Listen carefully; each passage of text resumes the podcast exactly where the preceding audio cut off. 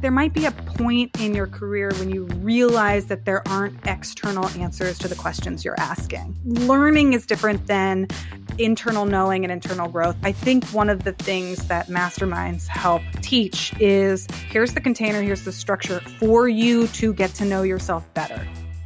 What would we do without the internet? I mean, really, I have access to a global library of information and ideas in my pocket at all times. If I have a question, I can typically find an answer in less than 60 seconds. And how about online learning? If I want to learn a new skill, there's probably a YouTube video or a creative live class or an ebook that will teach me what I need to know. It's probably impossible to quantify the amount of new skills I've picked up thanks to the internet. And how about the people that the internet brings together? You know, I love online communities, social networks, and just finding random connections between humans I would not have otherwise met. The internet gives me access to people all over the world. Information, ideas, learning new skills, meeting new people, and connecting with old friends. The internet, with all its faults and foibles, can be an incredible place for support as a business owner. But at some point, learning new information, acquiring new skills, and even meeting new people starts to come up short. At some point, as my guest today says, you realize that there aren't external answers to internal questions. You realize that beyond access to the world's information and citizens, you need access to yourself, your own inner knowing. I'm Tara McMullin, and you're listening to What Works, the show that digs deep into what's really working to run and grow a small business today, from how we market and manage to how we prime our mindsets for success. One way I've gotten access to myself, my own inner knowing and decision making, is through mastermind groups. Last year, at an in person gathering of one of the masterminds that we run at What Works, one participant told me that they didn't really need anyone to tell them what to do with their business. They knew exactly what they should be doing. Instead, they said, they needed people to ask them why they weren't doing it. That's why they were in the mastermind group. And to me, that's the perfect illustration of how a mastermind group can support business owners who are committed to not just learning a new marketing skill or figuring out how to launch a new product, but to becoming a more whole entrepreneur and building a business that works exceptionally well. I've been running mastermind groups of one sort or another for about five years, and I have a lot to say on the subject, but I didn't want you to just get my thoughts. So I invited someone equally as passionate about masterminding as I am, Sarah K. Peck, the founder of Startup Pregnant. Sarah was on the show before talking about how the Startup Pregnant podcast got started, but the whole business and community of Startup Pregnant has evolved and grown a ton since then. You can check out episode 134 for our original conversation. Today, Sarah and I are jamming about masterminding, how we participate in masterminds, how we facilitate masterminds and how we leverage them in our businesses. We also talk about the role masterminding plays in how you get support as an entrepreneur, and we talk through how we structure sessions for the best outcomes. Now, let's find out what works for Sarah Peck. Sarah Peck, welcome to What Works. Thank you so much for joining me today. Oh, I'm so glad to be here. Excellent. So we are talking masterminds, and uh, we were just both saying before we hit record that this is a subject that we could talk a lot about. It is a subject I think that where there is just so much variety in experience and philosophy and operations, and we're going to dig into all of it today.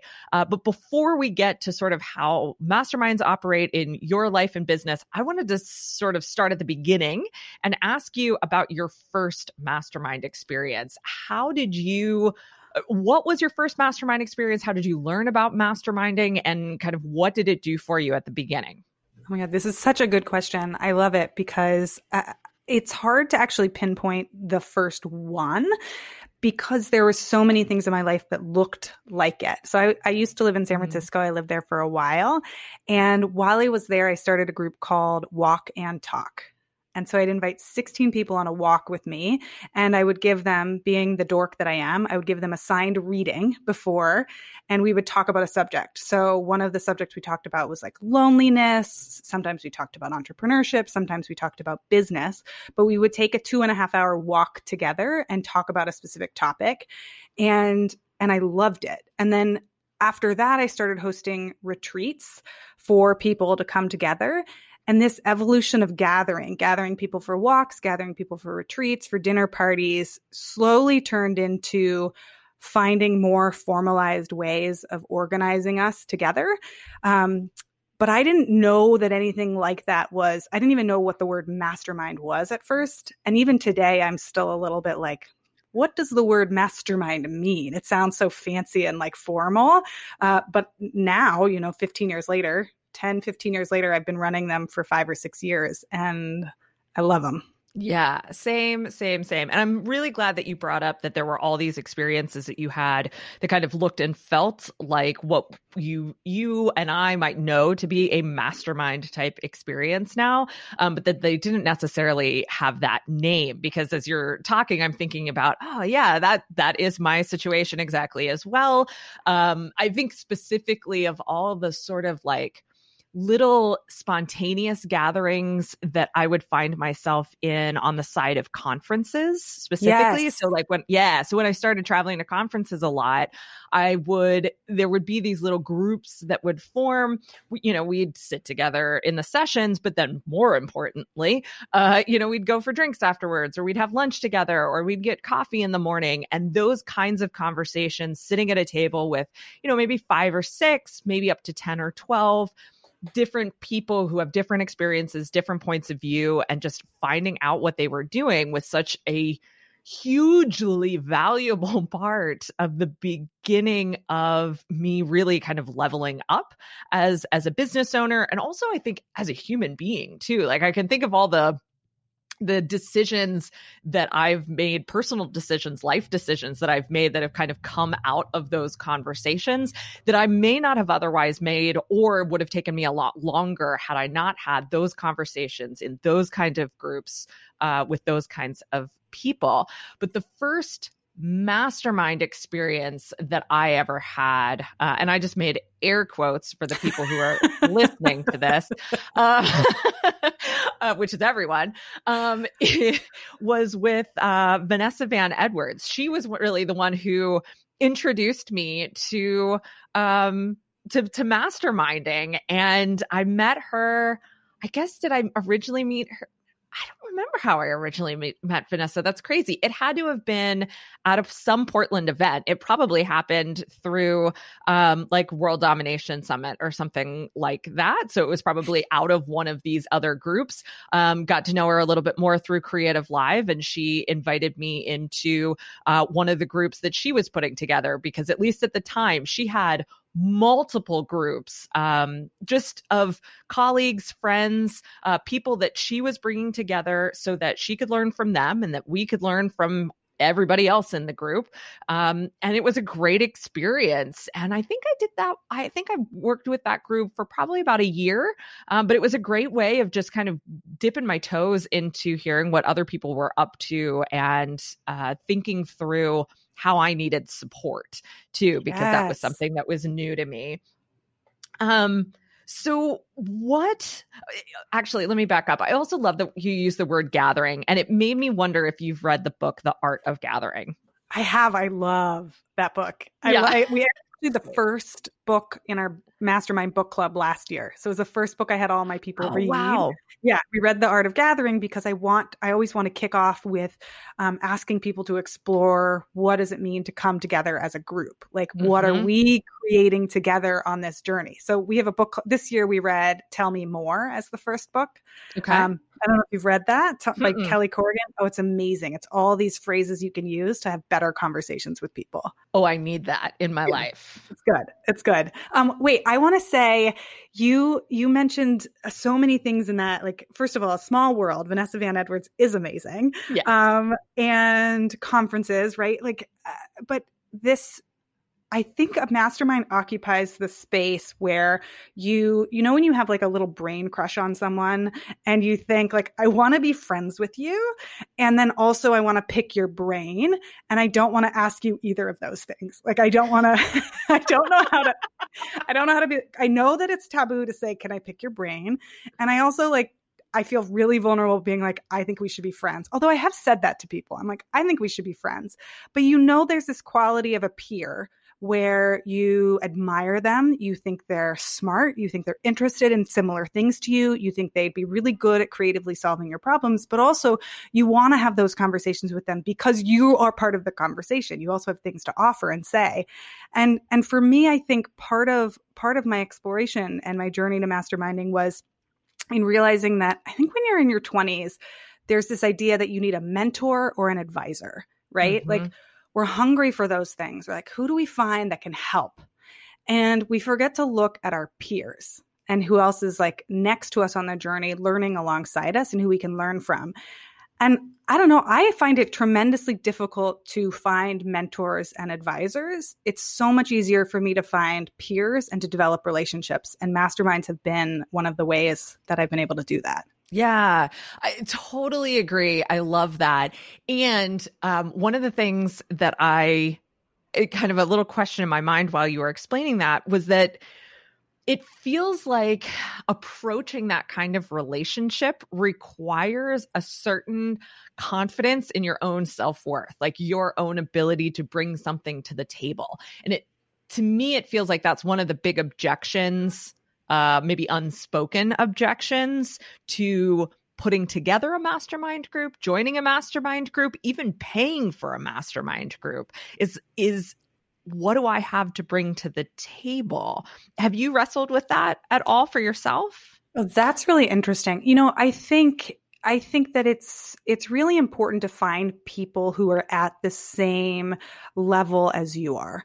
And it doesn't i don't think there needs to be any level that's wrong uh, mm-hmm. but you do want to find peer-to-peer groups and if you don't want if you don't have something to offer or you feel like you don't you haven't learned yet then then you're in the learning phase i feel like. Then you want to go find a business coach or mm. somebody who can teach you or an online course.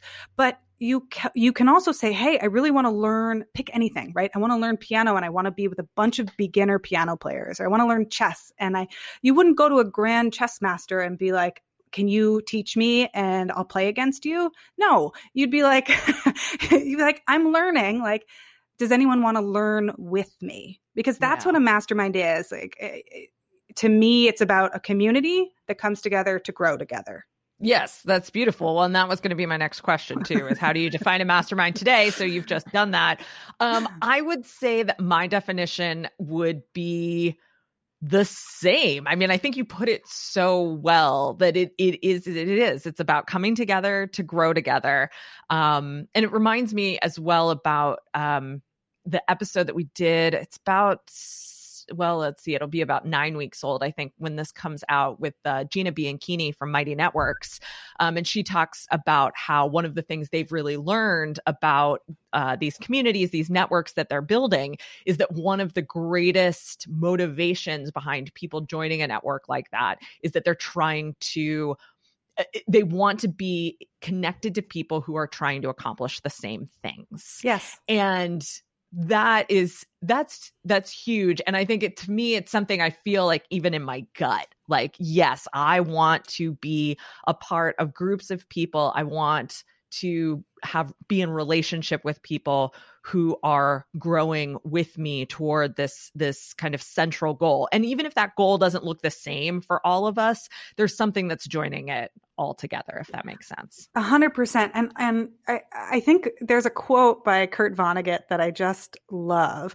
Um, he talks about how like most of our marital problems most of our loneliness depression like so many of our even he doesn't say this, but I would add like even our boredom, right? Even our lethargy is often a function of not having enough people in our lives. Mm. And it's not, I mean, I live in New York City and we get on the subway regularly. It's not like having cr- throngs of people crowding around you, but uh, he says you need at least 50 people in your life on a regular basis. And I don't think most of us have that. I think most of us are way more isolated.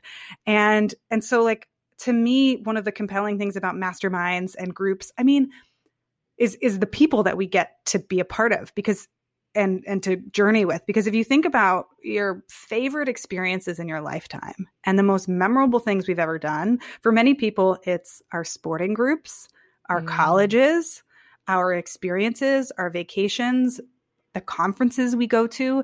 It's an event. It's the gym that we belong to. And it's not the fact that the gym has like metal equipment and a climbing wall. It's the fact that there are people who do that thing together with us and we are growing as people alongside other people.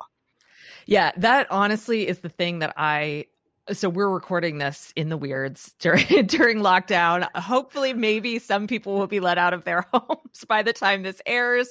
Um, not holding my breath on that one, uh, but that is the number one thing that I am missing right now. Uh, my life looks largely the way it uh, has for many, many, many years, other than you know going out to eat, and it's like you know eating at home is pretty great. Um, but what I really miss is the group of people that I climb with at the gym in the evenings. And they are a group of people who have essentially masterminded our way into climbing and climbing better and better and better and feeling at, at ease with it and feeling strong and feeling powerful. And there is such camaraderie. You're right in that sport in well in all sports, but for me, like I've felt such camaraderie in that sport in a new way, in a different way, and certainly for the first time in my adult life. And that's the thing that I miss right now. I miss those those people, those relationships, and the way we grow together. So I think that's such a great point. Um, I'm curious I, I want to get into kind of the business side of things eventually. So I want to let people know that that's coming. But I'm also curious about your experience within these groups, um, not as a host, not as a facilitator, or if you are hosting and facilitating more on that peer level uh, than we are necessarily when we are the organizer and people are paying us for these mastermind experiences. Um, and to go back to this question of like, what do I have to bring to the table? I think another, re- like the reverse of that question is how do I know what to ask for? How do I know how to get support in these groups? So I'm curious for you what's your process for figuring out what you are going to bring to the table in terms of a challenge or an idea or a question uh, that you're going to ask for support with in in in a gathering like this Ooh, that's such a good question. And and for context, I'll say that uh, I have run my own masterminds for free for many many years, um, and I run them most of the time. I run them because I want to be around other people. So I tend mm-hmm. to be mm-hmm. the instigator of things like this. I tend to say, "I like you. I like you. You're interesting." Like I tend to draw people together that I want to be around and say, "Hey, do you want to be in a mastermind together for six months or twelve months?" I would love to. And some people are like, "No, there's no way. I'm planning my wedding." I'm completely booked. You know, there's all sorts of different reasons, but I love assembling groups and I'm still in them now uh, mm-hmm. in peer to peer mastermind groups. And then I also have run them in my business. So I have for pay, people pay me to be the facilitator and the organizer. And I ran it for a number of years under my website, sarahkpeck.com. And then I niched it down even further and I started creating masterminds for Startup Pregnant, my company that focuses on women entrepreneurs. And it's amazing. We have 28 people in the group this year. So, and, oh, wow. and this one, yeah, with 28 people journeying together for a year. Um, and the prices are higher than I've done before, which is really cool. And there's three different price points. So, when I'm talking about this, I just wanted to kind of lay that out for everyone listening that I can talk to the the me joining a mastermind and me paying for other people's masterminds, me facilitating ones for free, and then running it as part of my like a big arm of my business. So the question you asked was about like how do you know whether or not you have something to offer or to bring uh, to the table? No, in uh, the flip of that, how do you okay. know what uh, you want support on from the group, and how do you go about like finding the will to ask for help? mm, yeah, yeah, I think so it's really interesting to me. I think a lot of times people come assuming that the business puzzle is going to be the thing that they do, or the productivity puzzle mm. is the thing that they're going to do. Like, this is the thing that I need help on. And then, when upon closer examination, we see that that's actually the thing in their life that has the most scaffolding and support, right? Ah, they mm-hmm. show up every day to their jobs. They have a boss or a colleague. They have a co-founder, right? And and at the end of the day, those things find a way to get done. Like when you have deadlines, they find a way to get done. But the things that aren't happening in your life, the thing that you have always longed for or you want, the transformation, something that's itching at you, you know, people who say, I want to, I, I want to start writing on the side and I need some more accountability for that. Or I, I have a side business project, but no customers, no clients, and, and no idea whether or not I should do it. Or I'm thinking about leaving my job, but I keep spending too much time at my job. Mm-hmm. Those are the questions where, especially having a group of people that aren't in your field or your like work, they aren't your colleagues, and they aren't your spouse or your partner or your bar friends, right? That can mm-hmm. really talk and talk objectively with you about it and brainstorm with you and expand the scope of what you're seeing. I think that can be where it's the real magic happens. I love that. Um, and I find for myself that it, just kind of reflecting on the groups that I do facilitate, that that is often the place where people find the most support and the maybe the most surprising results too is like they think they came in to do one thing they thought they were going to ask for help on one thing and it ends up turning into uh, a deep dive into something else that maybe feels really uncomfortable or scary, but that um, has the power to really transform their experience, which is incredible. Um, for me, being in a group, this is this is my number one problem is like being willing to ask for help and being willing to even look objectively at what I've got going on and think through, well, how, you know, what how do I how do I even bring this to the group in a way that is going to give me results? Um, and what I'll say is that I have learned that being way more vulnerable than I'm comfortable with has really been the ticket to getting the help that I need. And I see it with our you know mastermind members too is like when they're willing to just be like all right i don't want to talk about this but i'm going to or this is going to make me look bad but i i need to talk about this or i think this is the thing i'm supposed to be talking about that's when really cool stuff happens. And i will also say too that i think um, i'm always looking for the problem that the group can help me solve. And uh, most of the time the group's not really helping me solve a problem, they're helping me process the problem and I come up with the solution for it. So yes, yeah. Yes, I yes, hear, yes, yes. Like, yeah, like I get their experience, I get their wisdom, I get their advice, I get their expertise, but at the end of the day, I'm not actually there for their answers. I'm there for the experience of processing it, which as an internal processor is is really challenging and exhausting to me. Um, but it's very, very worth it. So I would love to hear what you have to say about that because you had a very enthusiastic response. like giving you all these thumbs up. I was like, oh my God, yes, yes, yes. Um, so I mean, first of all, I'm super fascinated because you said it's it's hard to like you have a hard time being vulnerable about the deeper problem. Can you do you mind if I ask you like no. why do you think that is? Okay.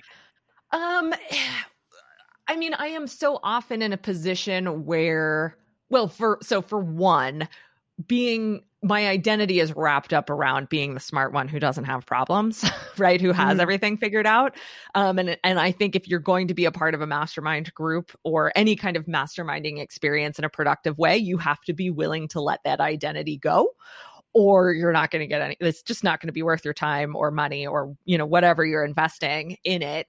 Um, I also like I'm also the kind of person like I said I'm an internal processor so I I'm the kind of person who wants to have an answer before I bring up the problem. And so I'm trying to my processing internally is me trying to arrive at the set of not trying to. I often do, right? I'm arriving at a set of potential solutions um, and then by the time I've gotten there, I'm like, well, I don't really need the group's help. The problem with that is I needed the group's help before I processed that all and came up with potential solutions because I have necessarily limited my perspective on how I could solve this problem or how I could move toward this goal differently or, you know, whatever it might be, um, or just like experience things differently. Mm-hmm. Um, and then I feel like there's a third piece of it, uh, which is just that there's sort of like a, a piece where I don't identify problems as finite things that I can bring to a group in a session or a you know a call or whatever we're going to call it. Um i my problems or my challenges seem to be things that are ongoing and so it's hard to kind of put a container around them in a way that i can start a conversation with the group or present them to a group the group in a more concrete way. Um and i think that's something that over time i have definitely gotten better at. It's still very challenging but i can look at what an ongoing problem is, create a container for it uh, that allows me to talk through it at least on one level and know that that's better than not talking about it at all. Mm. Oh my God, this is so interesting. And I, like, I want to now. I just want to ask you so many more questions about this, but I'm gonna. I, I think I think for people listening, like one of the things that's coming up for me so strongly is like we're hungry for conversation, mm-hmm. but we aren't good at it. Like we have not been mm-hmm. taught to have thoughtful, productive, open ended, unfinished conversations conversations where we aren't seeking to quickly solve a problem instantly and and smother each other with advice and so uh, one of the processes that i use in my masterminds uh, we have a hot seat session and we people listening, we're not doing this in our current mastermind. So this is one of my older masterminds that's not really relevant to people listening. But um, we one of the formats that we use is the hot seat. And when we put someone in the hot seat, we have 45 minutes for them. And we ask them to share their puzzle what it is that they're working on what it is that they they want and i ask them to give some thought about it beforehand like what's something coming up for you in your life but you don't have to have an answer you don't have to have solved it yet so mm-hmm. it's so interesting what you're saying because this is the challenge, right? Uh, and it's really interesting to watch what people come with because one of the, for example, somebody came last year and they said, I, you know, I'm trying to figure out whether or not we're going to have a third kid. Mm. And my partner and I are on different pages and I want to, I don't, I haven't figured this out. I don't, I just keep ruminating over and over and over again in my head. And it affects everything I do in my business because it's going to affect how we start trying and what we do and how much money we save. And, you know, when and if and we, go on leave and if they take leave and if they keep their job and our health insurance, right? Like these questions aren't unrelated to business at all. Yeah. Totally. And so, so they come and I say, okay, so you're in the hot seat, and the only thing you're allowed to do, members of uh, the council, the only thing you're allowed to do is ask questions. There's zero advice allowed to be given. Oh. You cannot give any advice. The only thing you can do, and our goal at the end of 45 minutes is not to arrive at a solution, but our goal is to have a better question a better understanding of what is the question. Because I think arguably most people don't even know what questions they're asking with their lives. And we circle over really superficial stuff and we don't even know what our hearts want. And so, in doing this for each person in the mastermind, by the end of 45 minutes, it's the way you feel at a conference when you're like exploding, ready to talk to other people like you're just you just want to talk about everything people are so hungry to talk after this they're like oh my god I know, I know what you're going through. I understand. It's that moment of understanding another human being that I think is one of the most essential pieces of being in connection and community with each other. And we skip right by it because we don't ask each other questions. Yeah. Yes, we also have a no advice rule. Our our yeah, our whole community is based around no advice. It's you can share your experience, you can share your expertise in relation to what you do with clients or what you do with customers, but not from advice. And you can share observations. So what I've seen work is or I have seen someone who in what sounds like your position do this thing, here's how it turned out. Right. Right. Um but I love just not even being able to make statements at all and only asking questions. And I think even more importantly than the rule that you can only ask questions is that the goal is to have a better question at the end of it. That yeah. is freaking genius. It's, it's, I love that. I it is one of my favorite things. It's a very Socratic method towards like mm-hmm. just questioning and asking because 45 minutes is not that long, but when you are sitting there thinking and processing about like, well, do I want I have seen people at the end of this be like, "Oh, I don't want 3 kids. My parents want me to have 3 kids." right and the inner the thing the other thing that's so important i think and this is where i think masterminds are sometimes not great mm-hmm. is people think that like oh if we just get to a solution and i give you an answer then we have solved it and we need space to understand who we are, what we want, and access our own dang voices our yes. own thoughts our own minds but the the the interesting twist is that we don't have access to that without other people why is that i want to be on my own and independent sarah I mean, if coronavirus can teach us anything, it's that we're all freaking connected, right? Like, yes. think about how many people you actually touch base with on a daily, on a, you know, pre pre-pandemic like basis. Your hairstylist. You're this the coffee shop person. Like we normally see 50 people a day and they I mean, the real answer is because in in psychology, there's a sense of reflected self. So much of who we are is reflected back to us from other people, um, but it's inside of us. But it doesn't exist until we're in partnership with e- each other. And this is why the mommy stuff and the daddy stuff is so important because our parents were the first people to tell us who we were. And when we felt something when we were two, three, or four, and we're like, oh, I'm hungry, and our parents looked at us and they accurately reflected to us, oh, are you hungry?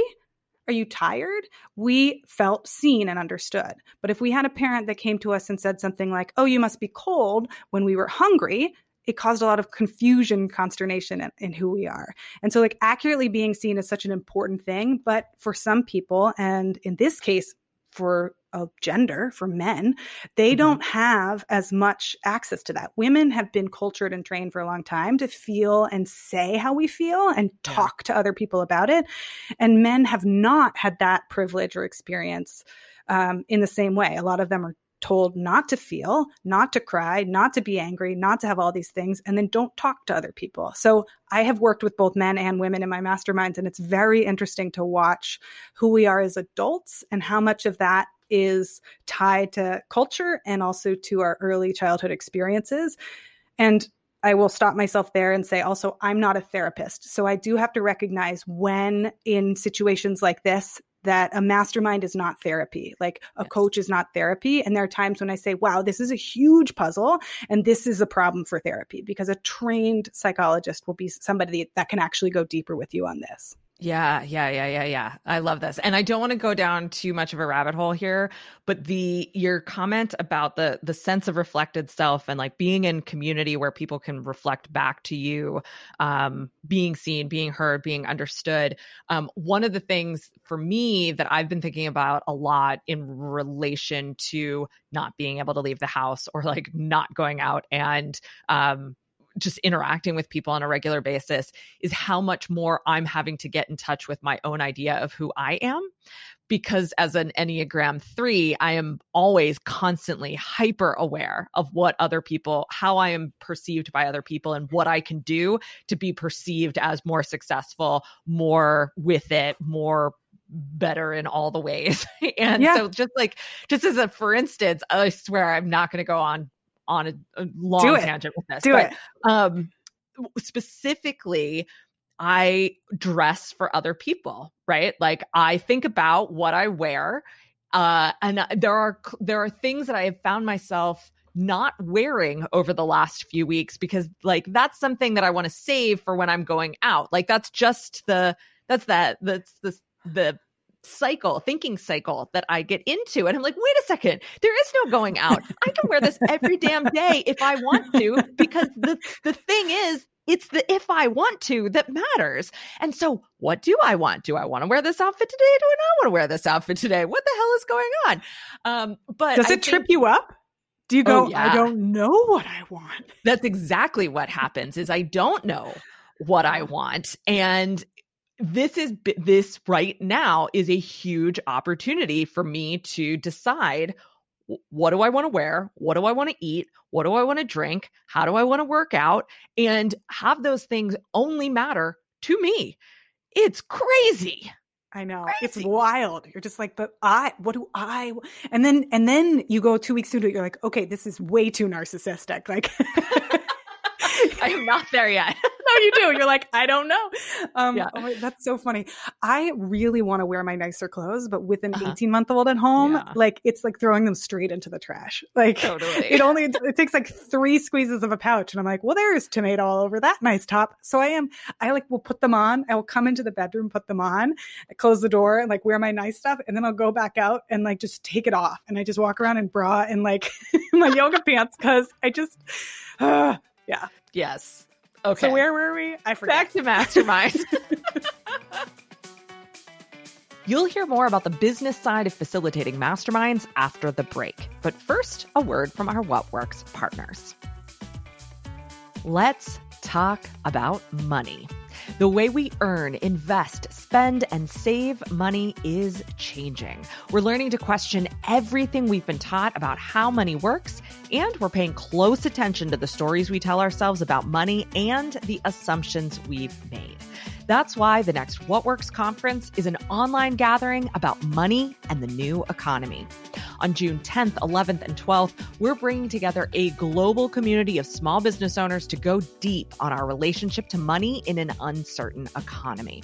Money and the New Economy is a live and interactive experience with an opportunity to learn, discuss, reflect, and challenge yourself. We kick things off on June 10th with a welcome reception so you can prepare for the rest of the experience and get to know others who are participating. Then on Thursday, June 11th, we'll meet together for the full day to talk pricing, money mindset, habits, business finances, and more. And then on Friday, June 12th, we'll come back together one more time to debrief in our closing reception. There are no travel expenses, no jet lag, and hopefully minimal childcare arrangements to be made. To learn more about money and the new economy and grab your ticket to the gathering, go to explorewhatworks.com slash money. There are need-based tickets available. Go to explorewhatworks.com slash money to get your ticket today. What Works is brought to you by Mighty Networks. People want to connect, but our time, capacity, and bandwidth for yet another video call or Facebook group is extremely limited. People want support. We also want to know we're talking to the people who share our goals and values. People want to learn and we want to collaborate while we do it. Of course, I know you want these things for your customers too. You want to connect them to each other, you want them to feel supported, and you want them to learn and grow. Mighty Networks makes it easy for you to help your customers do all of these things all in one place. When you start a Mighty Network, you make it easy for your customers to connect to each other, to support each other, and to learn from each other. Of course, your Mighty Network also makes it easy for you to connect with, support, and teach your customers too. Use your Mighty Network as a private social network to help them communicate and collaborate. Use your Mighty Network as a learning management system to help you deliver high quality online courses. Use your Mighty Network as a support hub to help you answer questions and offer insight. And of course, use your Mighty Network as a payment processor so your customers can easily pay you for all of the value you're creating. Get started with a Mighty Network free of charge by going to mightynetworks.com.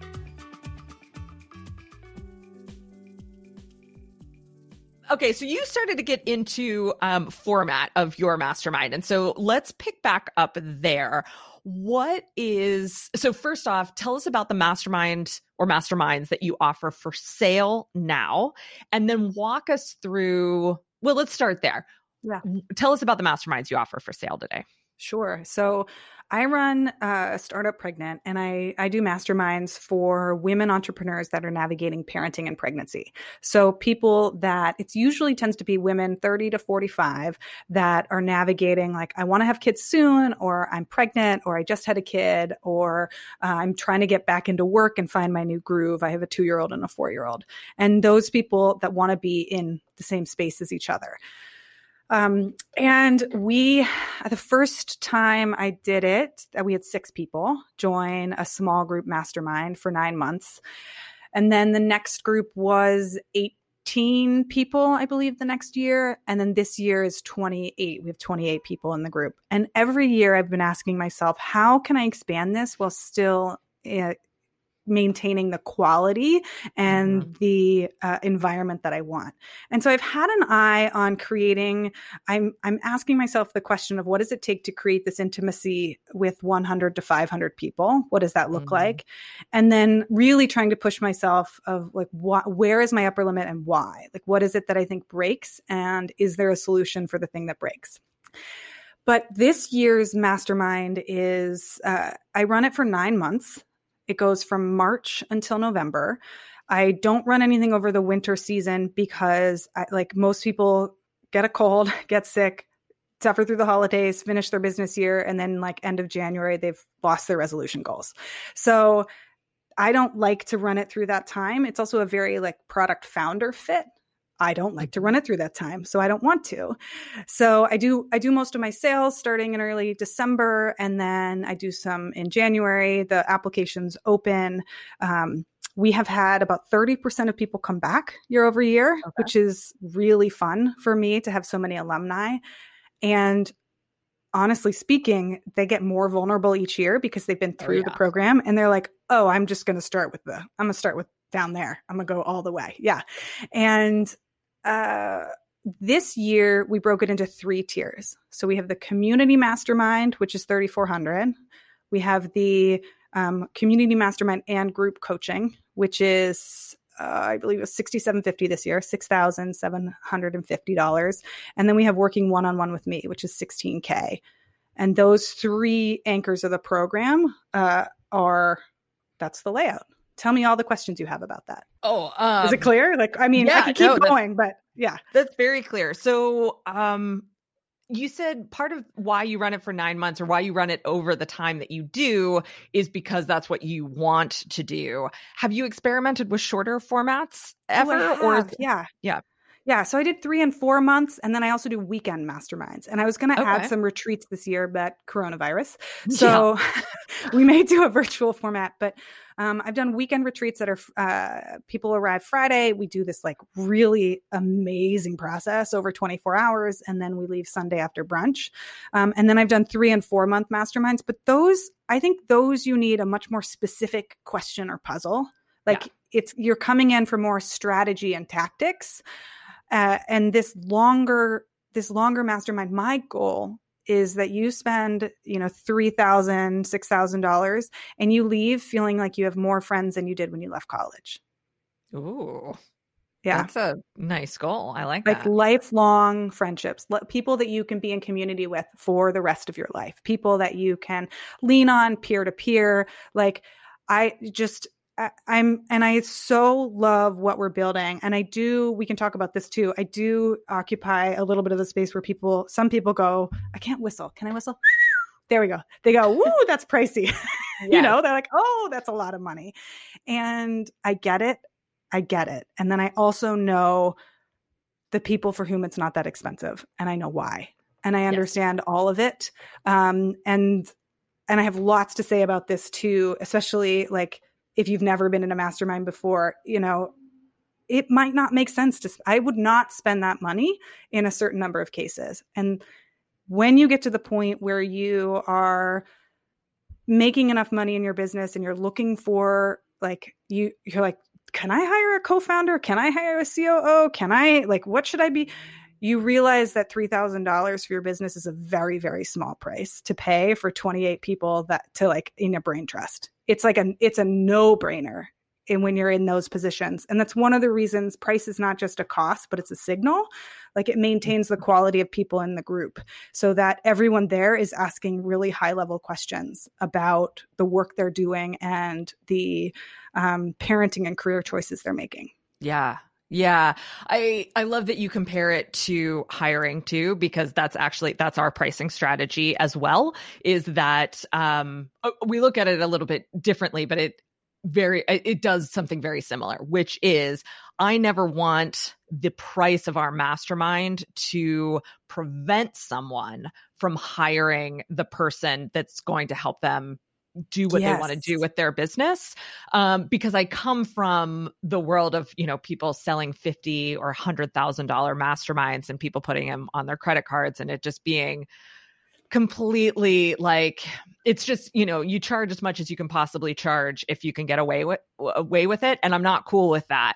I do think they're incredibly valuable and they should be a serious investment and also they're not the same as hiring someone. No they're not yeah. at all. Oh my i'm so glad you said that right? Like i i actually realized that i thought some of these price points were what's the right word? Like I'm really glad that they're a little bit higher because I want to make it a no brainer for people who can't buy this right now to yes. say no. Like I want you to have the reaction like I cannot spend 3000 right now. I make 50k in my business, that's it or like I'm, you know, I've only made 20k on the side. I'm not ready to spend.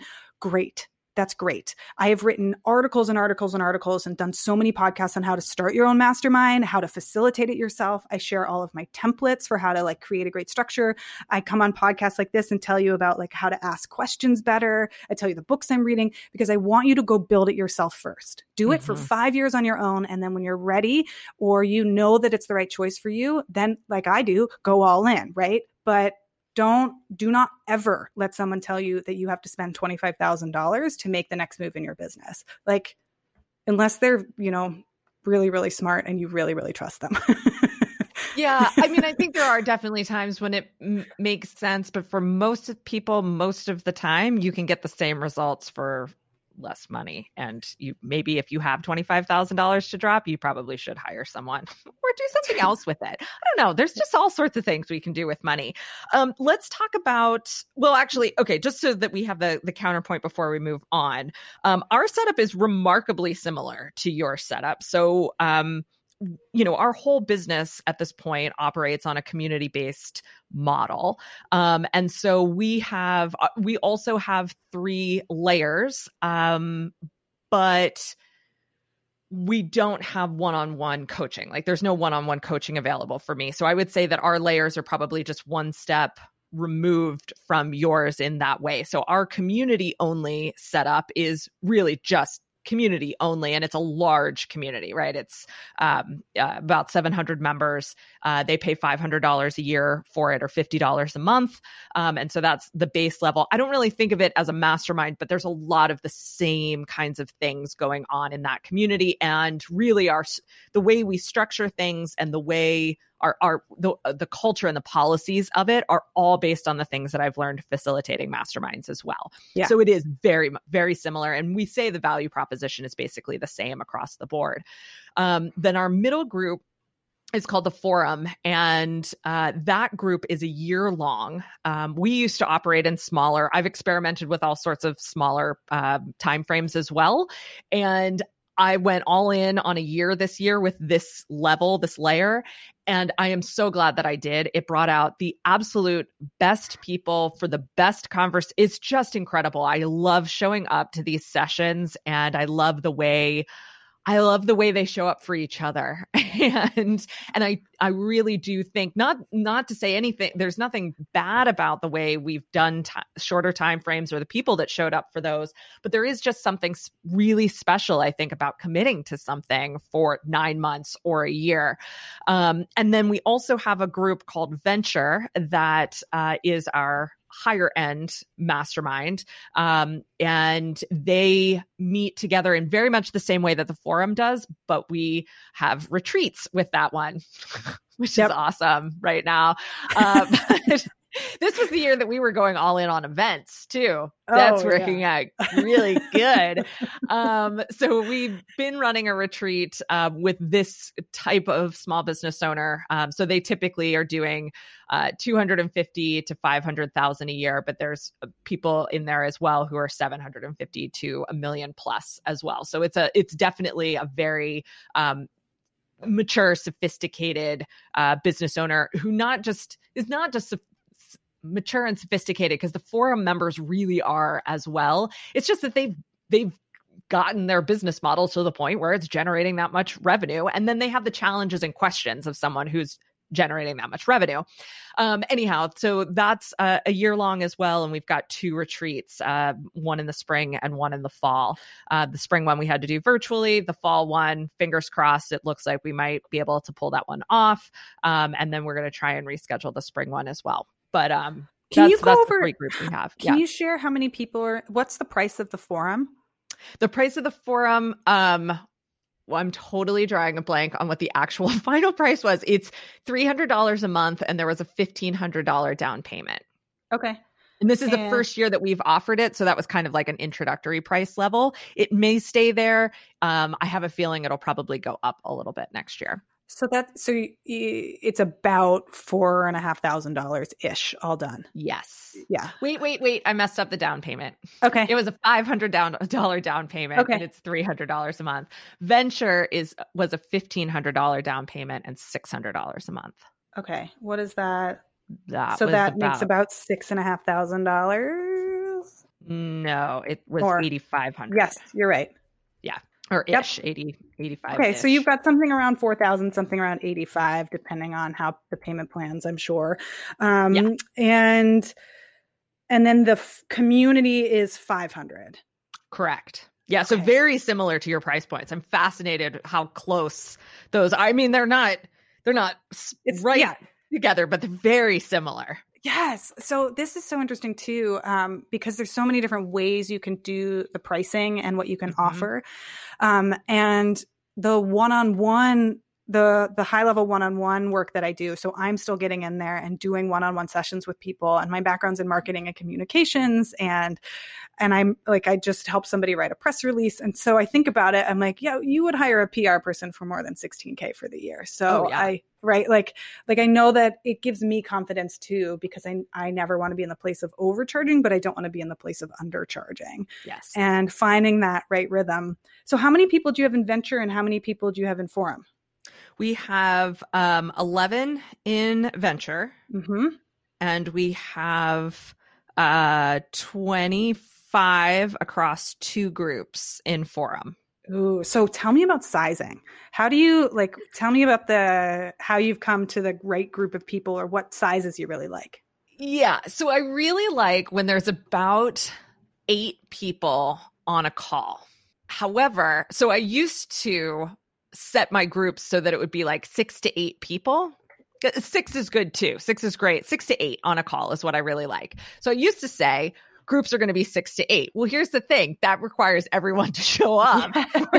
A hundred percent. Sized call. Yeah. That doesn't happen. So what I've found is that if I push it to 12, even 15, there may be calls where there's a lot more people on and that's fine and i can tell you how we've solved that problem as well uh, that not that it's a problem but how we've solved that and made it more intimate but um yeah but that's that's where we've landed. So our goal for both for the groups those two groups this year was to get between you know 12 to 15 per meeting group that we Yes. had so venture is just one meeting group and then forum we have two groups. So we have them kind of they meet together in a couple of different ways uh, those two groups on our community site uh, in our uh, quarterly planning sessions and we were going to do um, day retreats with them this year too kind of piggybacking on our other ones. Um, so of course we've done one of those virtually now. So they do meet up together with that. So that means they get the benefit of getting to meet even more people uh, but they still have the small group setting for their actual mastermind sessions. Um but yeah so that was that was how we wanted to play it Oh, I love this. Oh, so samepage.com. Like I think there's a magic in like the size 10 to 12. Whenever I Mhm. do in-person retreats, that's the number I usually go for. Um, but then on a call with people, like if you're starting your own virtual mastermind after listening to us, I wouldn't do more than six to eight people in the room at one time because you need enough talking time for yourself. You can't just listen to everyone else. You also need t- your time in the hot seat, and everyone needs enough time. Um, but same, we have 28 people in our mastermind and we have um, a group call every month and there's always 16 to 18 people that show up and it's not it's not that people buy a mastermind and don't show up. It's that our people have businesses partners households babies pregnancies and i actually instruct people in this mastermind that they do not have to show up for everything. Like, you listen in to what you need when, and you show up when you need it, and then listen to the recording. But also, like, I'm trying to undo that type A inside of all of us that says you have to listen to every single piece of every single call in order to get what you came for. you can get what you came for in one hour. Like if you come and you realize and you figure out that you actually want to spend this year like trying to have a third child and you have knowing about yourself and you you get like that might be it. That might be the thing that changes your year for you and could be the best mastermind experience you've ever had and you didn't have to do 47 hours of calls. Yes, you know? exactly. And totally worth the money right? Like if yeah. you get that one result that you needed $3000 for you know a business owner who is is in the business of investing in themselves and their business, yeah. $3,000 is a no brainer. Um, so yeah. Oh, love that. Love, love, love that. Uh, can we talk about how you actually format your calls? I was just going to say, can I tell you how I structure it? So yes, please, and I'll tell you how I structure mine. okay, great. Um, so uh, one of the reasons it's nine months long is because we spend month one on introductions and then month two on interviews. And mm-hmm. all I want to do is set the foundation for getting to know people, right? Like we can't have good connection and we can't really help each other until we know who we are, right? And who the other one is. And especially with a group of, you know, 28 people, it, it can start to feel a little overwhelming and you'll go into the Slack room and think, I don't know anyone. I'm, I'm too scared. I'm, I don't want to be vulnerable. So, uh, we do this whole introduction series during the first month. And then in the interview series, which we're just getting into because it's April. So we started in March. This is April. Um, I have them in small groups of three interview each other. Okay. And I give them instructions for how to ask questions. I give them my best interviewing tips. And we do them right now. I was going to do this as an experiment anyways, but coronavirus, you know, you can now we all have to do this. We're doing the interviews on Voxer. Oh, nice. Yeah no scheduling because trying to get two working parents who are home with children on, one call is too hard, right? Uh, but we do them all during in, on Voxer, and then I stitch them together and produce these interviews, and then everyone gets to listen to a private podcast of all of these women. It's whoa amazing. It is so good because you'll listen to someone tell you like their life story for an hour, and you know how you feel after a podcast when you listen to someone, you're like, I really want to talk to them now. Yeah. So that's the feeling we create in our community is now you know all these people and their stories. So then the actual formatting and structure, there's the theme, the overarching theme of getting to know people for the first two or three months. But then each month is the same. First week, we have a group call, everyone. So all group call. Second week, we have small groups and uh, small group coaching and one on ones. So if you are in the community mastermind level, I assign you to a group of six to eight people and you have your own self initiated, self run call. There's no oh. one else oh. there, but you, and you can opt in or opt out. Some people don't want that. Some people want that. And so I put you into a small group. You have your own Slack channel for your small group and you get to know six people a little bit better. So that's week two. Week three is our guest teacher. So we have nine guest teachers throughout the course of the year. They're divided into three are on parenting, three are on life, three are on business, and we cycle through. And so we just had a mindset teacher last week and she came in and talked to us all about like how to deal with our mindset during a thing like coronavirus like what do we do how can we how can we even make sense of this madness and then week four is book club and how do you structure so the small group calls that you are facilitating mm-hmm. how do you what's the structure of those calls yeah so i this year i hired two coaches and okay. i'm not actually running any of the small groups which was a, like a huge scaling win for me this year yeah and uh, i do a i do a small group with my one-on-ones so the people who are in the third tier of the mastermind, they will meet with me. But anyone who picked the small group, they're working with either Cary or Michelle. They're amazing, by the way. Like I want to be coached by them. Michelle is listen just listen to michelle is a decision making engineer who studied decision engineering from stanford got her mba from berkeley uh, was a coach with seth godin and is now working on her own podcast and book about decision engineering and how to make better decisions yeah she's amazing like i like I'm lucky to be in a mastermind with her. And then Cary, uh, Cary Fortin runs New Minimalism and focuses on minimalism and motherhood and how to find like like the ability to declutter while you have children, but also the philosophy around like they're both just so appealing, right? Yeah. so, you just want to be coached by both of them. Anyways, so they run the calls. There's three women in their group coaching calls. Each person gets about 20 to 25 minutes in their hot seat. Um, the calls run for 90 minutes and uh, they meet every They have the option of meeting again during the fourth week if they want to, but mm-hmm. most of the time they don't need to because they're already having like more than one thing a week is uh, sometimes too much to add to a calendar. Yeah, for sure. And then how many one on ones do your one on one people get with you in the nine months? The one a month. So we'll one do okay. one a month. Yeah.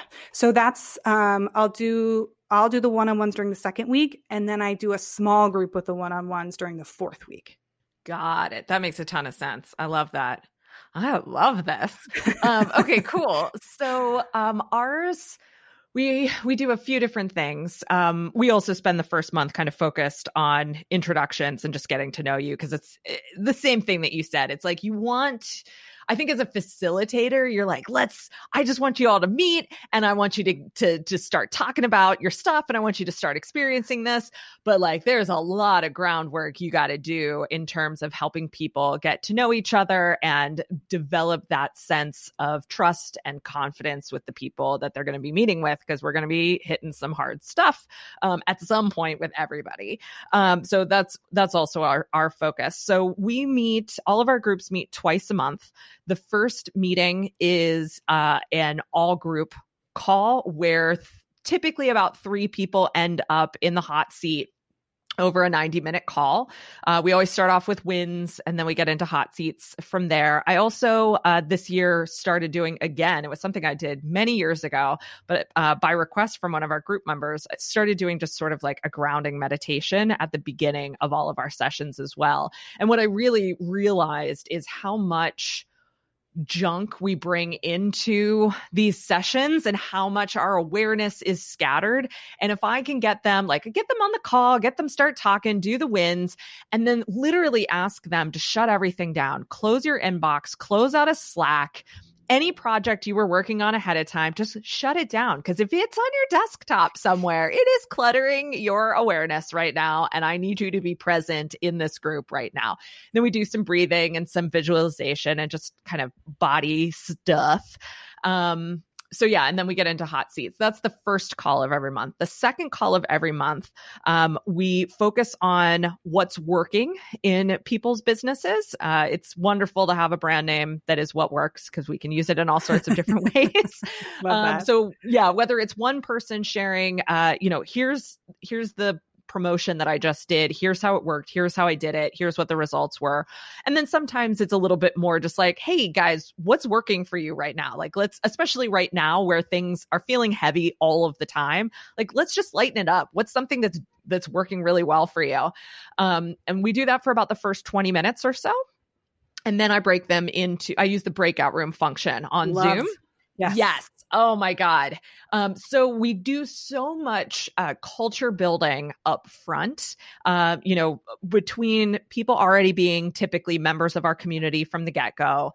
Um, or before they join the mastermind uh, to the way we conduct calls the the way we communicate the ground rules that we set on a regular basis that i know most of the time not all the time and those are conversations that have to be had but um, most of the time when i break them into groups of three they're taking our community and our mastermind culture with them into those groups and they are perfectly uh, happy to work within that culture work within that framework um, and connect with each other through through that lens. And it's wonderful. And they come back at the end. We do a quick debrief um, and everybody's thrilled. Everybody's got takeaways. Sometimes they just have sort of a general conversation uh, for the 45 minutes that they're together. Other times they take turns in the hot seat. But the idea is that regardless of how we spend that first call of the month everyone in the second call has the opportunity to be in the hot seat if they want to. Um, yes. Um, and so that allows us to just make sure that everyone has the time that they need. Um, and it also means that they're getting to know different people more closely month after month after month. Um, the other thing so there's there's a couple of other things that we do throughout the year as well, but the other thing that's been a real game changer for us this year, which is so simple, is asking people to post a monthly review. So at the beginning of the month, we ask people to look back at the last year and we have a series of questions that we ask them. Uh, things like, uh, what were your goals for this last month or what were your priorities for this last month? Uh, you know, what did you drop the ball on? What were you successful on? What unexpected challenges cropped up? What are you committed to next month? Um, and how can, uh, what kind of support do you want from the group? And it has been such a great way of keeping track of where people are at, showing them their own growth, like letting them recognize how much they're uh, digging in this year because they're part of this group. Um, and just again, it's a great way to get to know people. Like you see, oh, that's the goal I'm working on too. Can we set up a coffee chat? Or like, or that's the challenge that I also had. Or like this month, it was like, what funny gifts can we put to represent this hellhole that we're in right now? unexpected challenge. Yes, a complete shutdown was an unexpected challenge. Anyhow, so that that's how we format uh, our our stuff. Oh, I love this so much. We also have a monthly template that people are allowed to use. Oh, nice. I love it. Um, and I will say, so when I was running masterminds for business folks, I used to have people push option and then the hamburger stack on their Mac because it shuts mm-hmm. off all notifications. Most people don't know oh. this. I don't know. no, you know I mean I know how to go into do not disturb mode. Yeah, but I didn't know there was a keystroke for oh, it. Oh, there's a key. So I make everyone do it, and they're all like, "Whoa!" Right? And I'm like, "Okay, we're going to be here. We're going to be present." Um, and when I do my in-person retreats, we have this uh, visualization that we use where I say, "Okay, all the stuff that you don't want here, we're going to put it into a suitcase. We're going to put it by the front." door, mm. I will mm. remind you at the end to make sure you take your suitcase with you. Unless you want to leave your problems here, you can. But like you don't like take whatever you don't want here this weekend and put it there. So we do this visualization, very similar to what you're talking yeah. about. However, I want to add a twist to this because um, I like the other thing that's really important is know your audience, right? Mm-hmm. And I mm-hmm. work with parents, moms who have little tiny newborns and two year olds, right? You, you remember what this was like. Oh, I remember. So now, and then coronavirus hit. So now on my calls, I start every call by saying, you don't have to be here the whole time. If you fall asleep while I'm talking, you probably needed a nap. Go take the nap. Like, do not, do not try to show up and perform for me. That's not what this is about.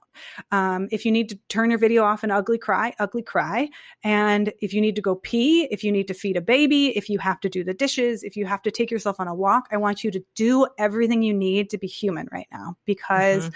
we are all on way too many Zoom calls. And so I have been actually leading my Zoom calls from my Peloton on bike and I'll just be strolling on the bike because and I've I also will teach yoga while I'm doing it. So I'll say, all right, everyone, let's like stretch to the side and stretch because so many people are just so like they don't have the 90 minutes to be on the call and be present mm-hmm. right now because they're home with all their children. And I'm like, if you can even join for a minute, come get what you need. And just the only thing I ask is that you try, you try to say goodbye mm-hmm. in the mm-hmm. chat room when you leave. Just try to let oh, us know you're leaving. That. But if you need to slam the thing shut because somebody pooped on you, like do that. I love this. Okay, so I had a conversation last week um, for a kind of a live um, video session series of sessions that we've been doing with Valerie Black. And she was talking about increasing psychological safety for our clients and teams. Yes. Um, and which is important all the time, but it's very important right now. Um, and it's something that I have really been focused on with the mastermind groups that we have this year is what are the ways that I can short circuit?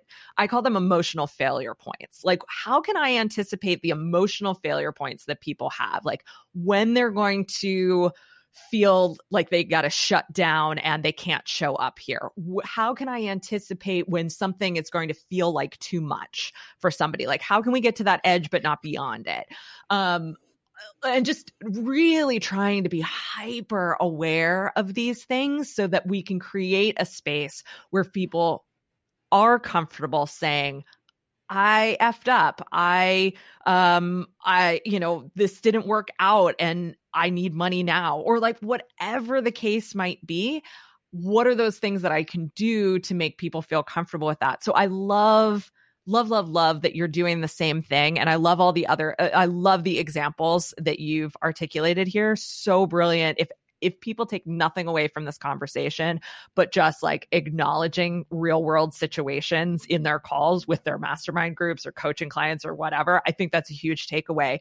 Are there any other ways that that you are actively kind of increasing psychological safety for your folks? I love this question. Yes, I'll tell you two right off the bat that I think are important. Um, the first one is that uh, container structure, routine, and guidance are so kind. And yes. a lot of people don't realize how much of the work of a facilitator is to create a strong container and to tell people what to do. And women in particular are gendered to be afraid of telling people what to do. So it's a little bit harder. But think about if you went to a yoga class and the teacher was like, um, what do you want to do? Oh my God. Ugh, like I can't stand it, right? Like it just feels so you want the yoga teacher to be like, come, sit down on your mat, inhale, take a deep breath, exhale, lift your leg, right? But when we go out to lunch with our friends, which is not currently happening, but in an imaginary world where we went out to lunch with our friends, uh, if I looked at you and said, Tara, pick up your fork, take your salad, put it in your mouth. You you think I'm batshit crazy. You'd be like, that's so weird. I we might appreciate it, honestly. You're chicken. Um, but so this this commanding, authoritative, container holding structure, like uh, people who are new at leadership don't realize that it's actually a tremendous kindness to be told what to do. And even for people who are at the top of their game and who are CEOs, they are making more decisions, more complex decisions, not fewer. And so, I mean, some of you might be noticing this right now. You get home and your partner's like, What do you want to eat? And you're like, I don't care. Like, just tell me what's for dinner. you know, we just want to be told what to do, especially right now. Um, so a micro example of this is when you see somebody posting on Facebook and saying like what would be really useful that I could do for you right now. I don't want to think. I don't want you no. to ask me that. I want you to do the work of coming up with it and figuring it out right? Um, that puts a lot of the psychological burden on me, not only to know myself, but also then to process it and tell you, a business owner, what to do to help me. And that is, frankly, I don't think that's fair, right? You can be wrong as a business owner. You can say, I made a whole bunch of like productivity meditations, and I can say, nope, not for me. But like, remember that people like to be told what to do. Um, and then the other thing inside of the mastermind that we do is uh, I, I call it the receiver. I say, tell people mm-hmm. to notice whether or not somebody's receiver is on or if it's full. you know what I mean? Yeah. I know exactly what you mean. Right. I know Are exactly they, what you mean. Tell, I'm go. thinking of a mastermind session just last week where I could see someone's receiver turn Switch. off. It, yeah. And it was unfortunately in the middle of me talking. you, but you can Which, see it but I could totally see it. And I've been, I've been kind of whirling it around in my head. Like she was super into things, very excited about what we were talking about, very engaged. And then it shifted and it was exactly what you said. Their receiver was full. Yep. And, and that's fine. And it doesn't take away from in, initially it doesn't take away from the experience. It doesn't mean the experience was bad, but if you keep trying to stuff stuff in there, then everything will bad. Yeah. Yeah. Yes. yes. Yeah. So we have to pay attention because uh, you know, like people listening, you know this, right? Somebody's telling you a whole bunch of things. They're telling you a recipe, right? And then you're like, oh, I forgot. Like, what's after the curry spice? I don't know, right? You just, there's only uh, so much information that you can retain. It's often far less than we think. We can retain a lot of information. It just needs to be dripped out slowly. And so when you're in space with somebody and you're asking them questions, it doesn't it doesn't matter even if they are talking and they just get full. You can say, "Oh, they're full. Their receiver yeah. is full." That is such such such helpful language. And I really appreciate you talking about container structure routine um, as being so important. Uh, we talked already about the art of gathering, and that didn't I I had started to understand that structure was more important right before I read that book.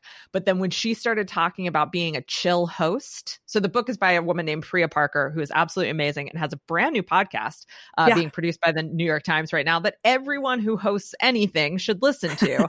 um, stop listening now. Don't stop listening now. Listen after this episode is over. Together apart, I think. Is, yes. Yes. Okay. But, yeah. But but yeah, containers. So one of the chapters yeah. is about being a chill host.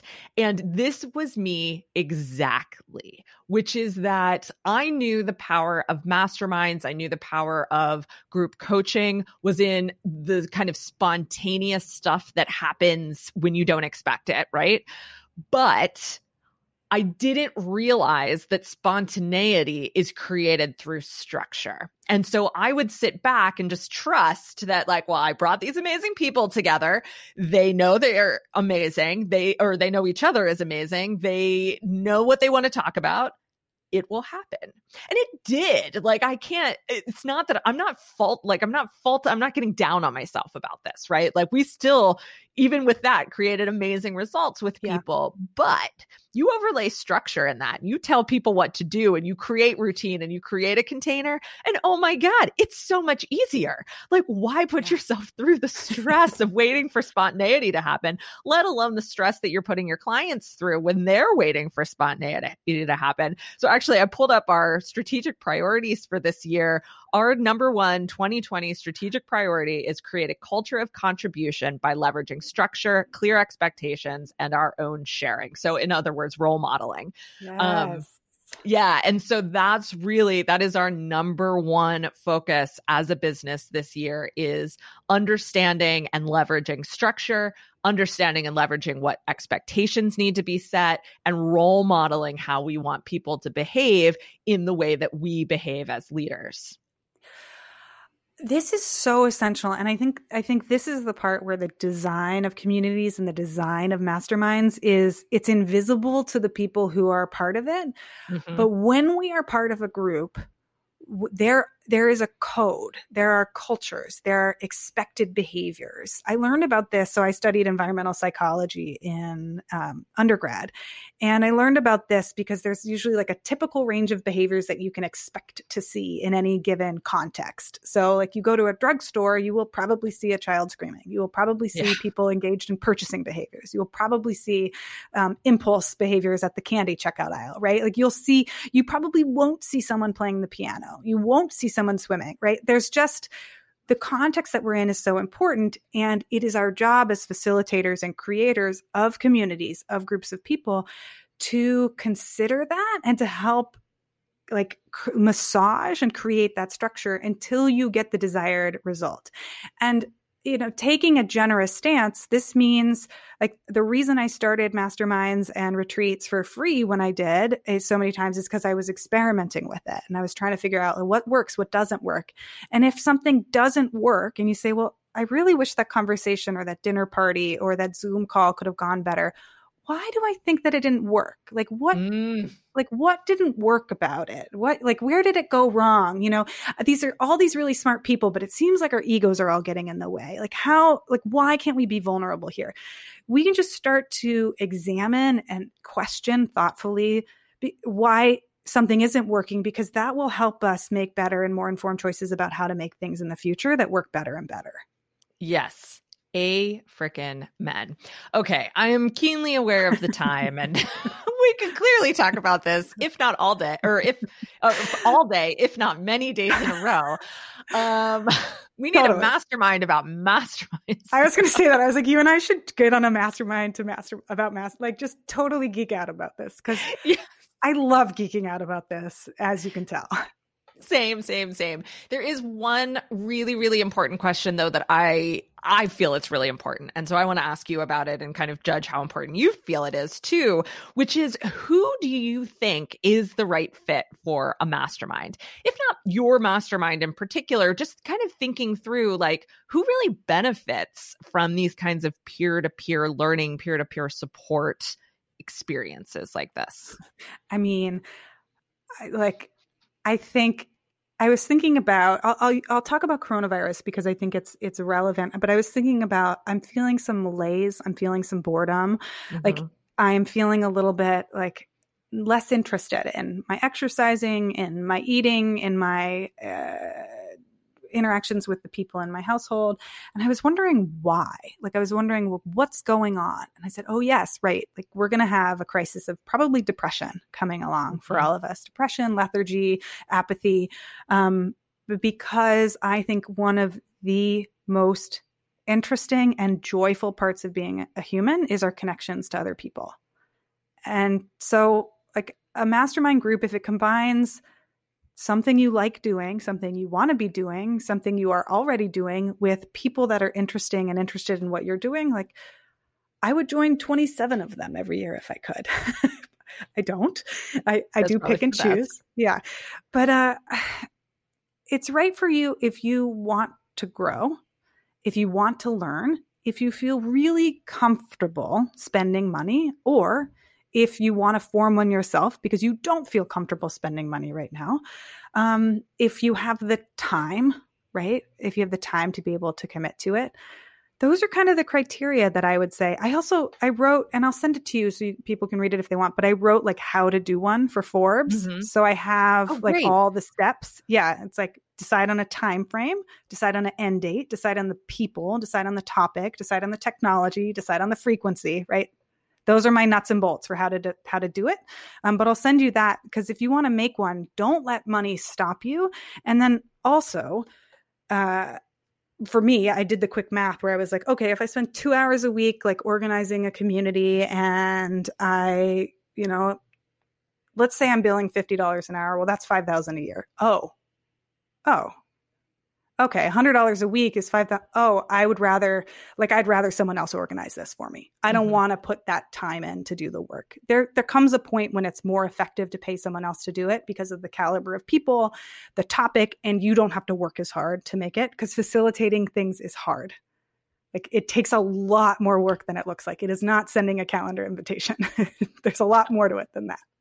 Yeah, yeah, it's not just a logistical exercise, right? Yeah. It is yeah. a it is a deep thinking, really hard. it's, I don't want to scare anyone away from doing it either because I think facilitation is like this amazingly wonderful transferable connective skill that you can learn how to do. Um, because that's the other thing is I think while people may be talented in it, it is absolutely a skill and you learn how to do it by learning about it and practicing it and doing it and, and analyzing, as you were saying before, and getting better at it.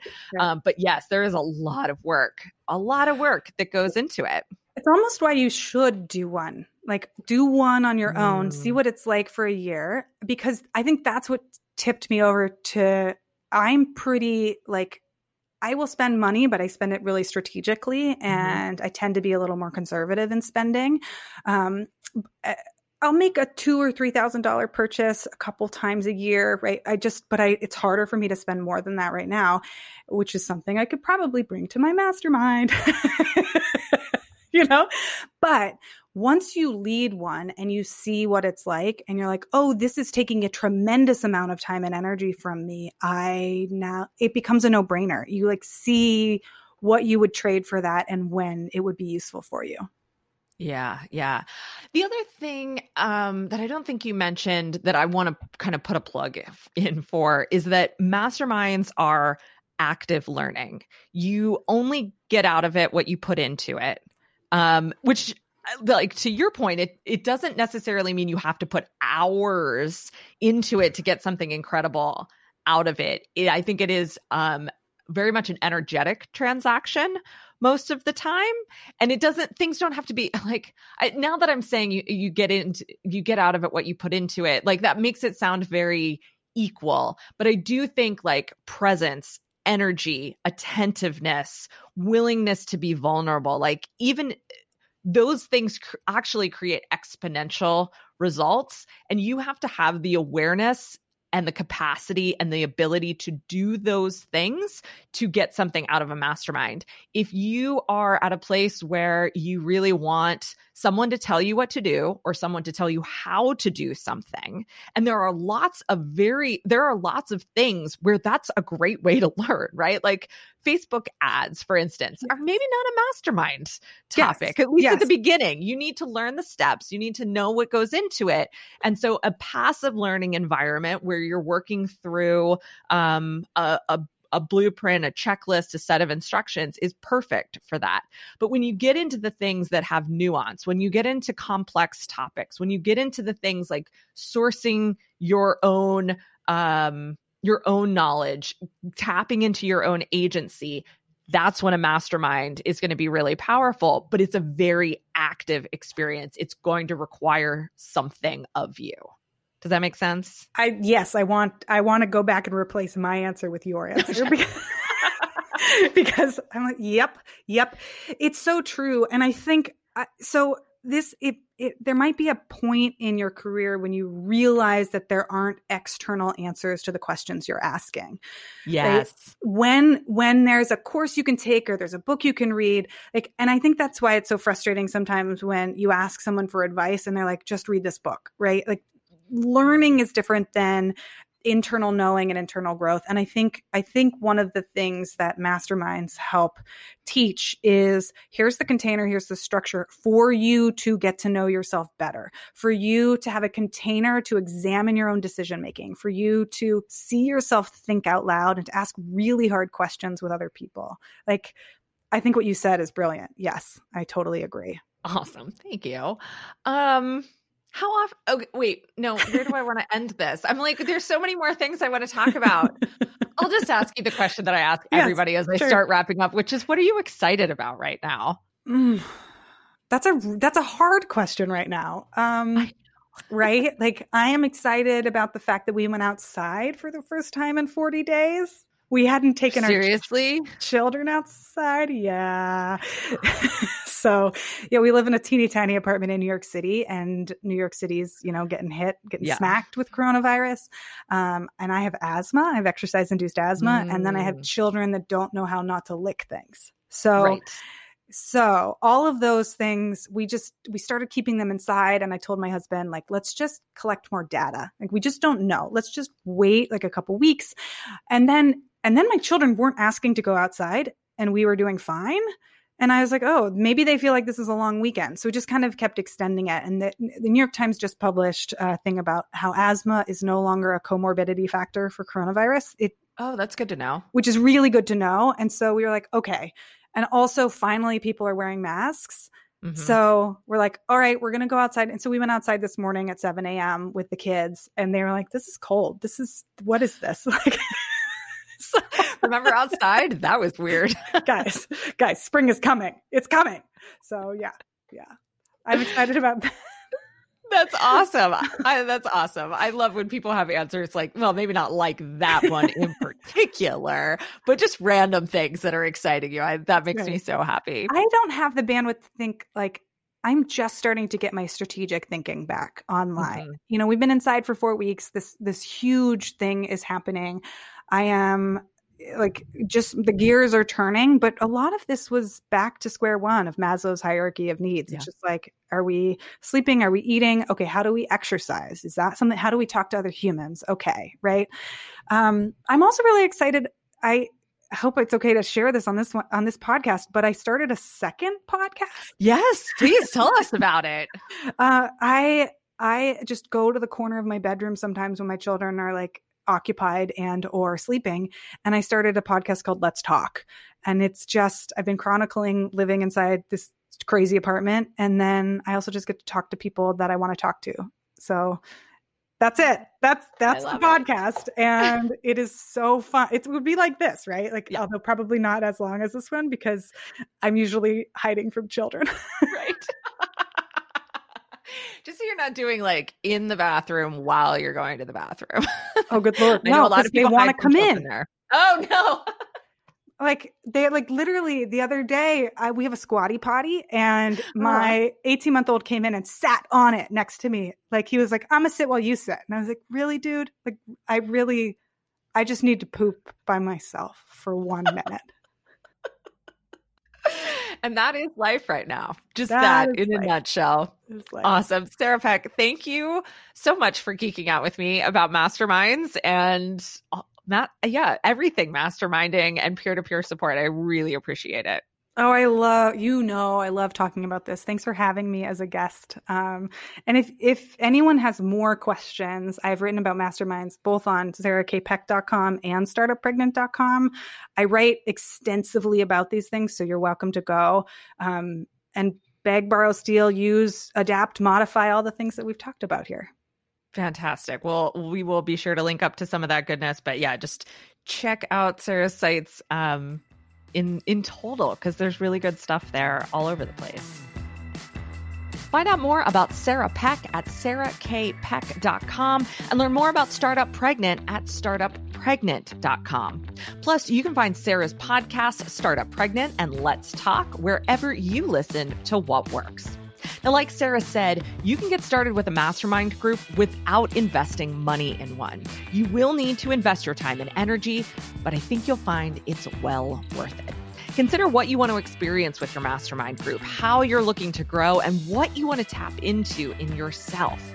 And then think about the people who might be able to help you do just that. Reach out to the people who have the qualities you're looking to stretch into. Talk to the people who ask tough questions and talk to the people who won't let you settle on yourself. Then find a time and place to meet regularly and get to it. Find a link to Sarah's article, Nine Things to Know Before You Start Your Own Mastermind Group, in the show notes. Next week, you'll hear about high functioning anxiety from Nancy Jane Smith. Nancy has been instrumental in helping me understand my own relationship to anxiety and how to cope with it.